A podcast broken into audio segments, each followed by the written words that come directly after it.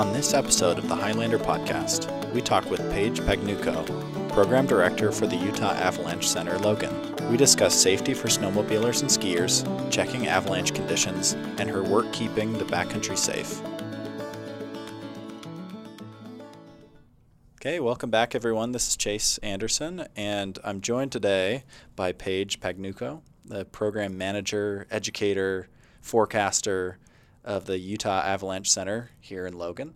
Uh, thanks for joining me. Thanks for having me, Chase. Yeah, it's great to have you here. Um, this is very timely, especially in the last few days. We've we've had some avalanche issues, some closures of Logan Canyon, some events that have been canceled because of avalanches. Um, kind of the last few weeks, we've been doing a lot of winter themed uh, conversation. So I think it's really timely to have you here and talk a little bit about the Utah Avalanche Center, especially the work that you do here, here locally. Um, so first of all, for those who don't know, uh, what is the Utah Avalanche Center and kind of the origin of that organization? Right. So for those that don't know, the Utah Avalanche Center is sort of the clearinghouse for all things avalanche in the state of Utah. Um, we provide daily avalanche and mountain weather forecasts around the state in eight different regions um, Logan, Ogden, Provo, Salt Lake, the Uintas, the Skyline, Moab, and the Abajos. So pretty much where everybody recreates in the state, we try to get out information about avalanches. Oh, that's great. So, so in each one of these areas, there's someone like you who's doing similar work. Is that safe to say? Pretty much. Pretty much. Yeah, we have dedicated forecasters, uh, and then there's some areas where people travel back and forth to the different areas. Right. So, uh, what's the origin of the center itself? Do you have some of that history you could share? Yeah, a little bit of the history. So, it started back in about 1989 by a group of sort of dedicated backcountry skiers, um, mostly based down in the central Wasatch, who were just noticing that there were a lot more people starting to go out into the backcountry and there was no avalanche information. Um, it was just becoming more commonplace. Places like Alta and Snowbird and, and those areas have really easy access to the backcountry, um, and it's amazing uh, touring. And, but avalanches were happening, and they wanted to make sure that people were staying safe, and and that was the origins. Just a group of people sitting around saying we need to do something, and here we are, 30 years later, as a 501c3 nonprofit with a pretty big reach across the state. Oh, that's great. So, how long have you been involved, and what's your current role as a as a forecaster, program manager? What does that all entail? um, I've been uh, working with the Utah Avalanche Center since about 2004, um, but I've been involved in the snow and avalanche industry since 1993. Hmm. Um, so I've been in the business a long time. What were you doing then? Uh, I worked as a professional ski patroller at Park City Mountain Resort, and that's where I sort of learned the trade.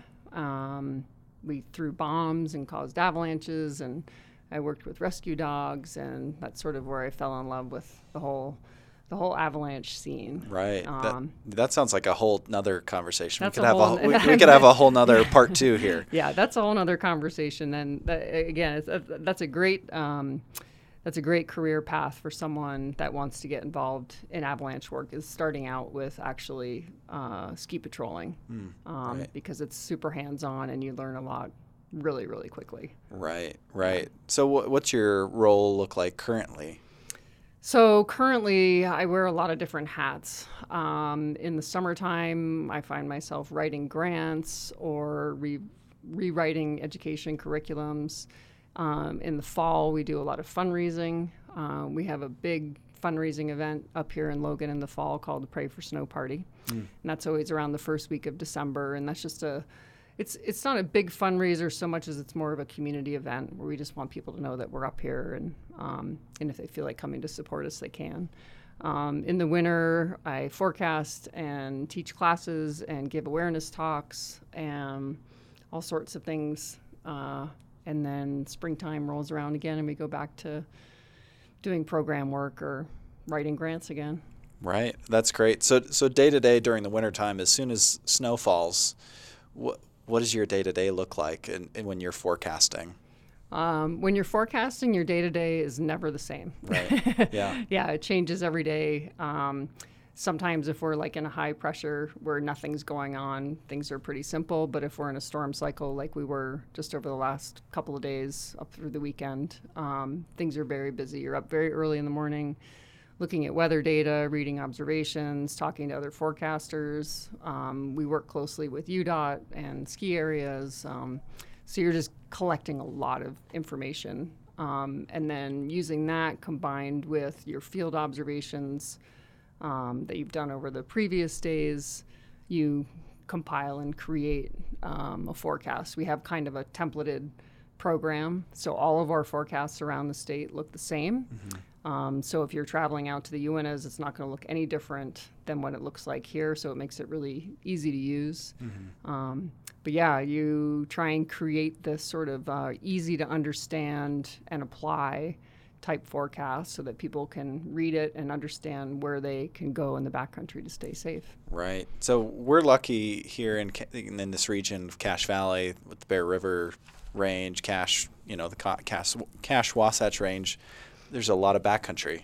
Um, when you're forecasting, how do you, what area, are, like, what areas are you responsible for? There's so much backcountry. Yeah. What and, and daily are you going to the same sites, checking on these areas, or multiple sites? What is what does that look like? We have a huge area up here. I mean, we basically have from the south end of the valley, the Bear River Range, all the way up through southeast Idaho, over to Bear Lake, um, and then including the Wellsvilles. So Right. it's it's a ginormous area, and um, we try our best to get around to different places, but we also try our best to go to places where people go to recreate. Right. Um, so popular trailheads, we'll, we'll find ourselves there more often, not only to um, look at the snow there, but also to do outreach um, and Right. talk to people that are up there recreating, whether they're snowshoeing with their families or out going on a snowmobile ride or ski or whatever. Right. Um, so we do find ourselves in these places a little more often,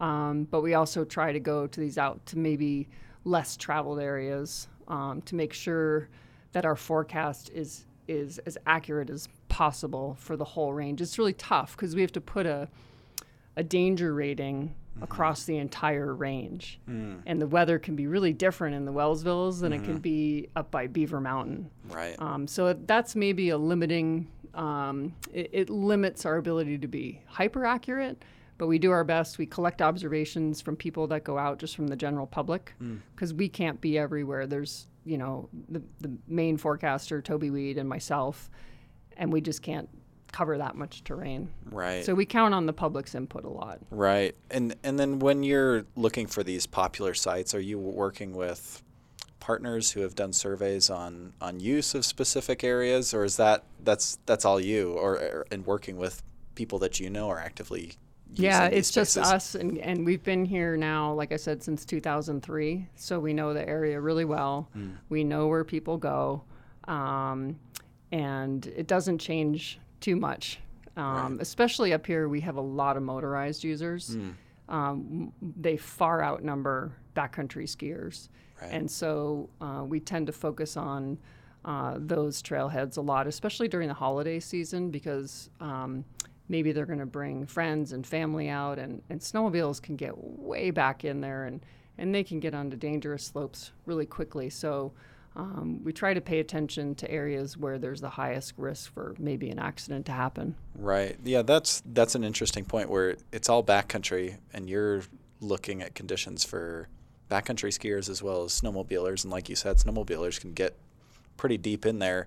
Um, are you looking for different things based on the sports that people are are participating in, in in certain areas or Not not particularly. Avalanches don't really discriminate. right, sure. Yeah, they're they you know snowmobiles are heavier. Yeah. Maybe and, and they can get you into more dangerous places more quickly. Right, yeah. But the reality is when we are going out and looking at the snow, we're looking for something in the snowpack that indicates there's going to be a potential for failure. Sure. And that doesn't matter if it's a failure from a skier or a snowmobiler or an extra snowflake or whatever. Yeah, I guess with that, do you do you find certain activities triggering avalanches more often than not? Is So I don't have the numbers in front of me, but Yeah. yeah, in terms of people that are causing accident or causing um, avalanches and getting caught, um, snowmobiler numbers are going are trending upward, whereas Hmm. ski tours um, are kind of staying flat. Right. And um, snowshoers not so much because they can't really get into these places as as as easily. Um, but sometimes, you know, there's like uh, ice climbers that'll get into trouble sometimes, and sometimes guide services. I mean, there's all sorts of. Now we have people on snow bikes. Right. And not that they're getting up onto steep terrain, but they can ride underneath steep terrain. Right. So there's it's it's changing a little bit as sports change, but in general, we're kind of always looking for the same um, thing in the snowpack. Right. We're not too worried about how people are are going to get there. Yeah. Do you have Do you have any idea why you think it is about like why snowmobilers might might cause more of that? Is it just you feel like you've got this machine that's really fast behind you that Well, I think it I gives think, you kind of a little too much confidence? I don't know. I, I don't I don't I don't know if that's the case. I think it's more that that the machines now can travel further and faster right. than ever before. Yeah. and they're super fun to ride. They can climb hills that are super steep. Um, and I, I think it's just a matter of the fact that technology of machines has kind of outpaced um, the rate at which people are expanding their education. And so we're, we're catching up with that. We're finding over the last couple years that um, more and more snowmobilers are getting educated. Um, they're starting to wear all the rescue equipment that's necessary or that we, we ask people to wear. Um, so there's they're starting to catch up, and I think I think their numbers are going to start to to decrease. I think overall our numbers are decreasing. Unfortunately, last year we had four fatalities, um, but the years prior to that, uh, the year prior to that, we had zero fatalities. So we know it's possible. Right. Um, we thought we had done a really good job, but then last year showed us that we actually still have quite a bit of work to do. Right. So, and and you can certainly speak more to this than I can, but um, when it comes to avalanches being triggered, is it is it a lack of education? Is it people getting into those situations that just they they don't know how to read the terrain? What is that pretty common? I think you just nailed it. Actually, it's it has a lot to do with identifying avalanche terrain. Um, like last Friday and Saturday when we had elevated avalanche danger, we actually had an avalanche warning out. It that doesn't mean that you really can't go out. It just means that you have to stay off of steep slopes and out from underneath them. You can go out and play in the meadows all day long, and it doesn't matter. Um, so it's yeah, it's being able to identify avalanche terrain and match that up with the forecast and understand whether it's a go or a no go day. Mm, right. So, and with education, uh, kind of, ho- you know, hopefully being the deterrent of more avalanches, right?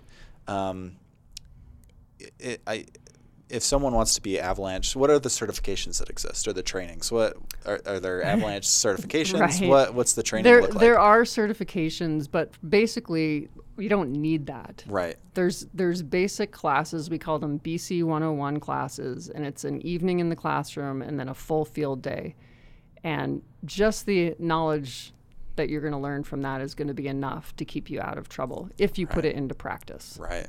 Yeah. So it's not a huge commitment for No. people who want to participate uh, No. and, and and participate and recreate safely. No, yeah, exactly. It's it's super. It you know it is a little bit of an investment. It's not exorbitant. You know, a couple hundred bucks and, and a Saturday, which are you know it's tough because a lot of people they work Monday through Friday, and Saturday's their play day. So it's tough to give up that day, but really it's it's worth the sacrifice because it just becomes uh, second nature once you kind of learn how to be your own avalanche expert you learn how to train yourself with your rescue equipment um, and then it just becomes a part of your daily routine so it's worth doing it for sure Right. Oh, absolutely. Um, I'm, I'm not as familiar on the snowmobile side, but as a part of vehicle registration, there's there's there's not any avalanche safety that's required. It's a, is there any type of safety class? no Is that something that the Avalanche Center gets involved in at the state level is pushing for? or- no we tend to work more with um, manufacturers snowmobile manufacturers and just regular ski equipment manufacturers um, in in pushing avalanche education onto their customers Right. um, you know and saying hey you know you're going to buy this machine you might want to you know it's smart to Right. be it, it's savvy to be you know smart about avalanches it kind of goes along with the package Right, sure. Oh, that's great. Yeah. Um, do you mind talking through a little bit wh- what people should look for uh, when looking at conditions and terrain? What are the telltale signs that you shouldn't be going in an area? Huh, that's a big loaded question.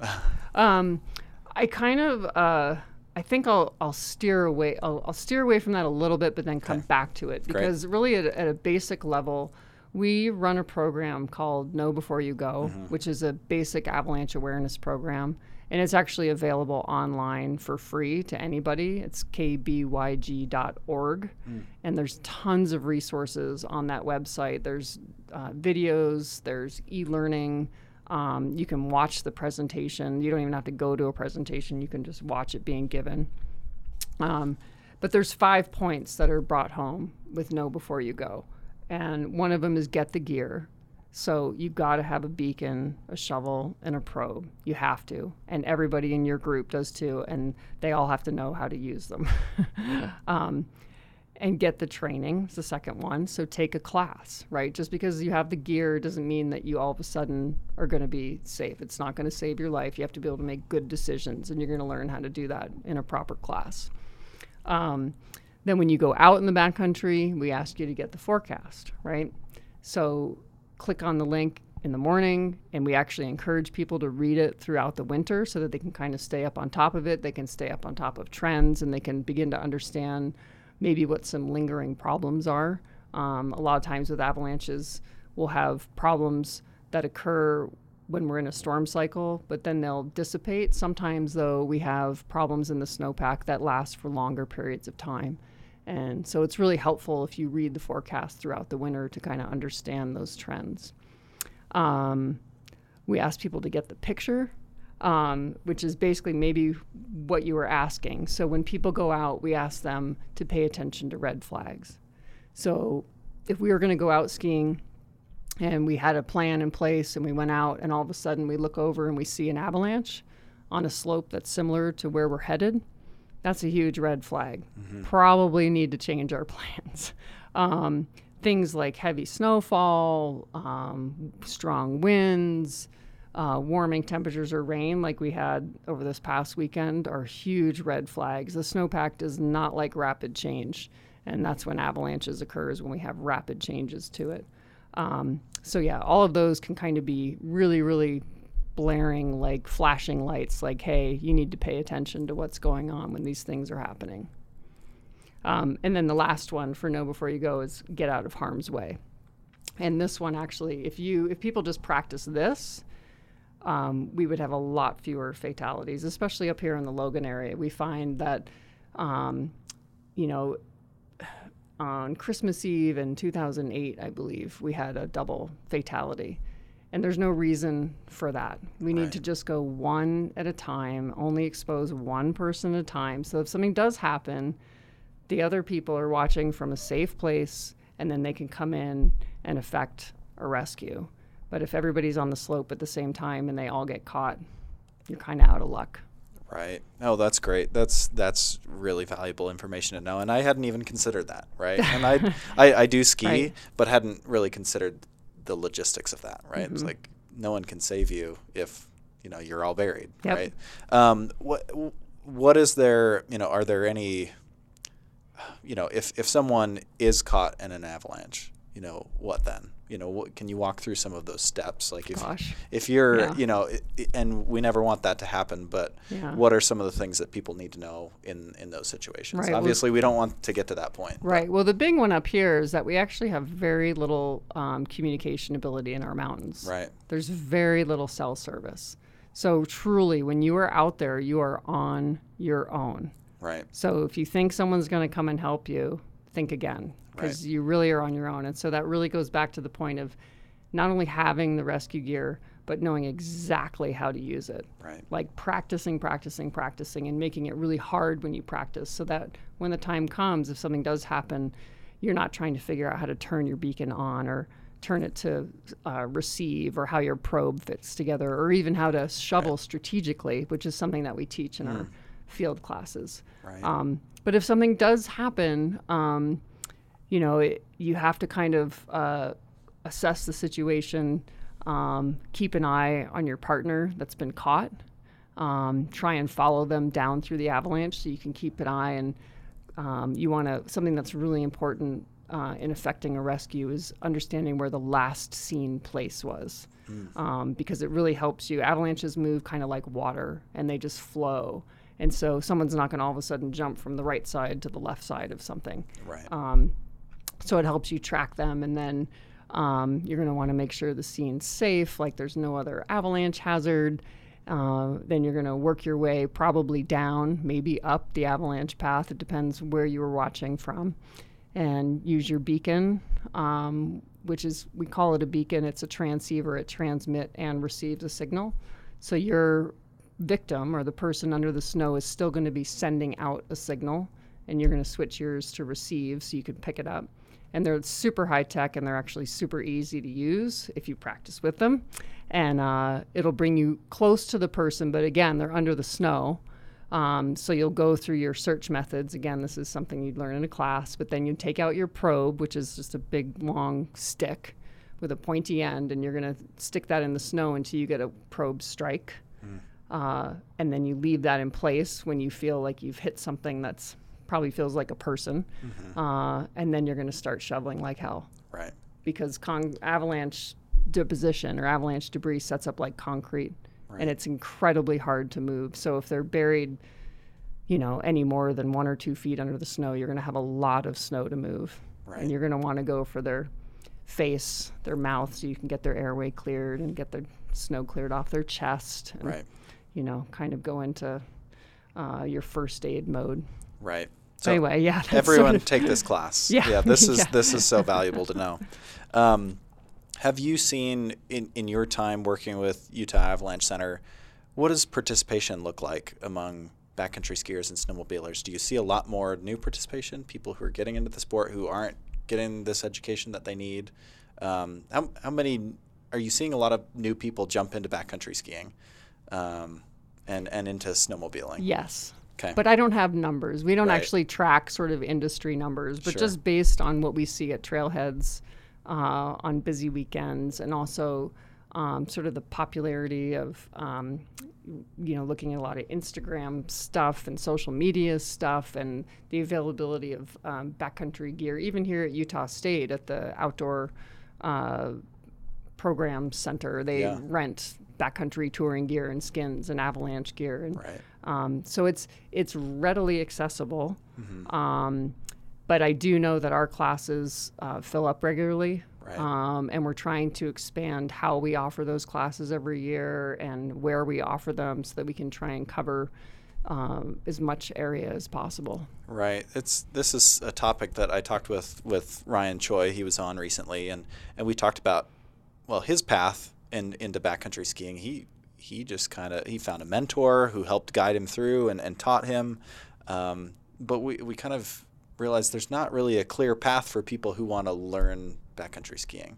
Maybe maybe you know of Yeah, I don't. a you more know, of a clear path. That is right? an interesting thing. I don't know. I don't know if the university offers a class Yeah. or not. It is a very uh, much an individually motivated effort. right. And and Ryan's right. If you can find a mentor, um, that's a great way to get out there because that mentor is probably going to have seen a lot and taken all the classes uh, and can impart a lot of wisdom. right. Um, you know that you may not find in textbooks or online or right. And hopefully teaches you all the good habits, and not Right. the bad. Right, exactly, exactly. It's it's a patient process. I mean, it's not something that you can, even when you do take a class, it's sort of like opening up Pandora's box for some people, and and some people realize, wow, I don't really know anything, Right. and some people go, oh, okay, well now I'm an expert, and we kind of warn Yeah. against that because, um, you know, even after being in this business a very long time, I learn new things every day I go out,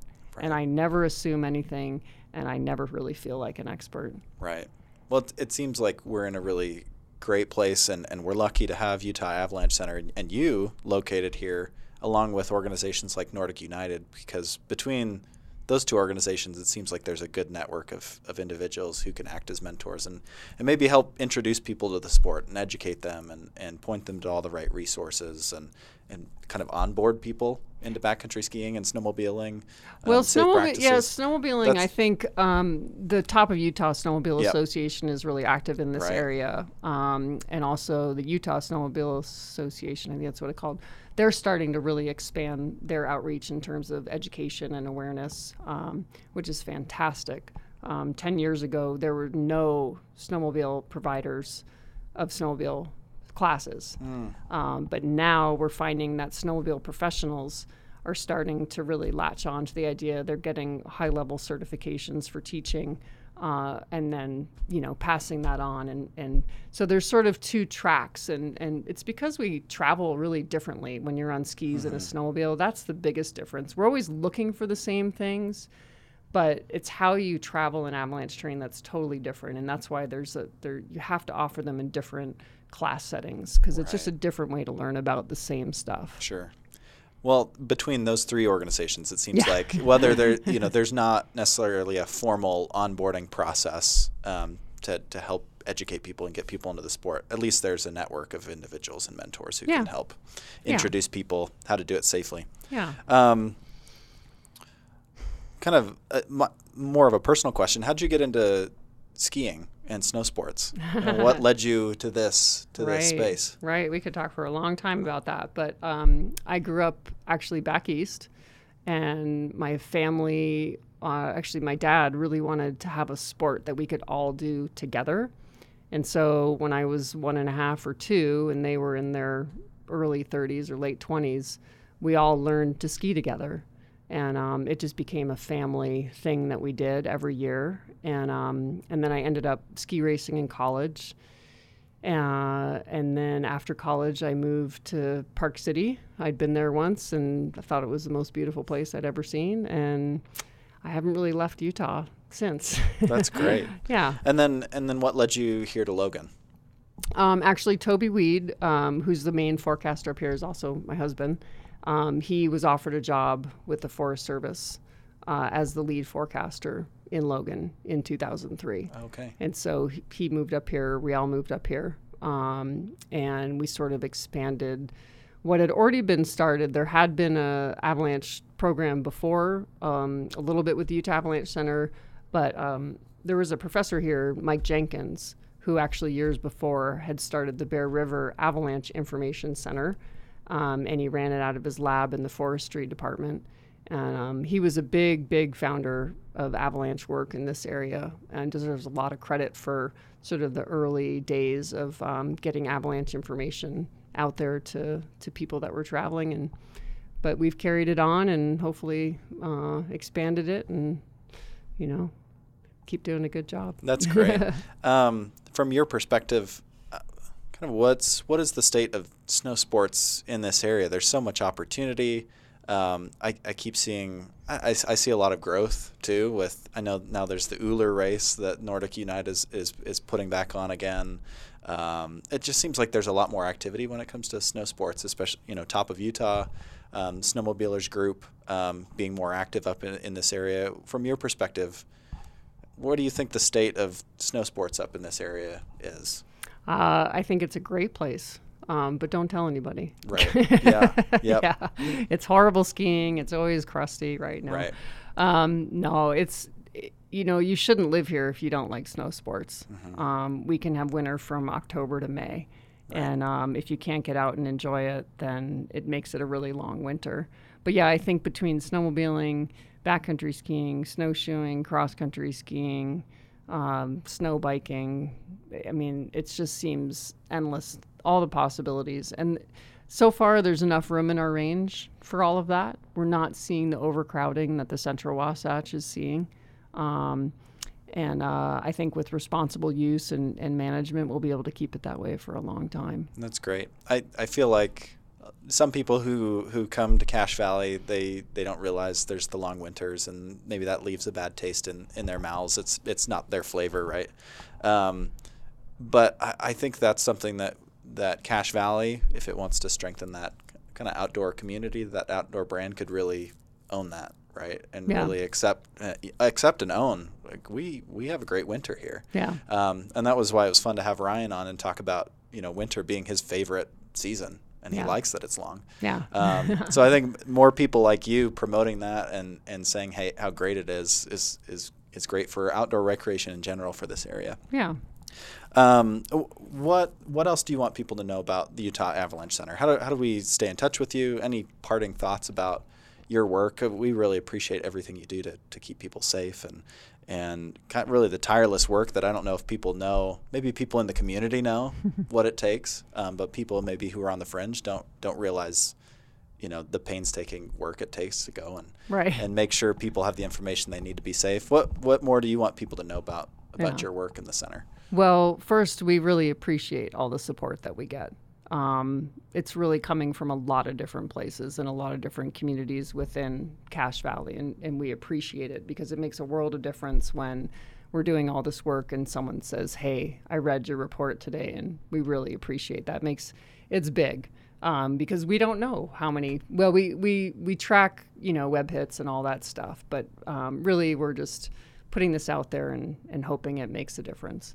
Um, but I, I uh, the Utah Avalanche Center, I, I think what's important for people to know is that even though we're somewhat of a Forest Service agency, we have a nonprofit side um, because over half of our funding comes from private donations. The Forest Service has been chopping budgets for years. Um, so our nonprofit side does a lot of hard work to raise money to support all the programs that we have, including our forecasting program. So if somebody wants to donate, um, they're, they easily can on our website, which is utahavalanchecenter.org. There's a big red donate button on there. Can't miss it. Can't miss it, exactly. Um, yeah, I mean, our forecasts are free. Everything on our website is free. Um, there's mountain weather forecasts. Like I said, there's forecasts for eight regions around the state. Um, there's a ton of just resource information that's available. So if someone finds that's valuable to them, um, you know, we'd love if they'd show their their support in some financial way. And like I said, we put on a big party up here. We do a really big party down at Black Diamond in the fall, um, where people, you know, will will show their support that way by bidding on silent auction items or just buying a dinner ticket or whatever. So there's there's lots of ways to show support, um, but you know, just hearing thank yous, um, having interactions through our social media. Um, that definitely makes us feel like we're doing good work. Well, that's great. Well, how do people stay in touch with you, the organization? Um, you, you've mentioned the website already, but how do we stay in touch with the group?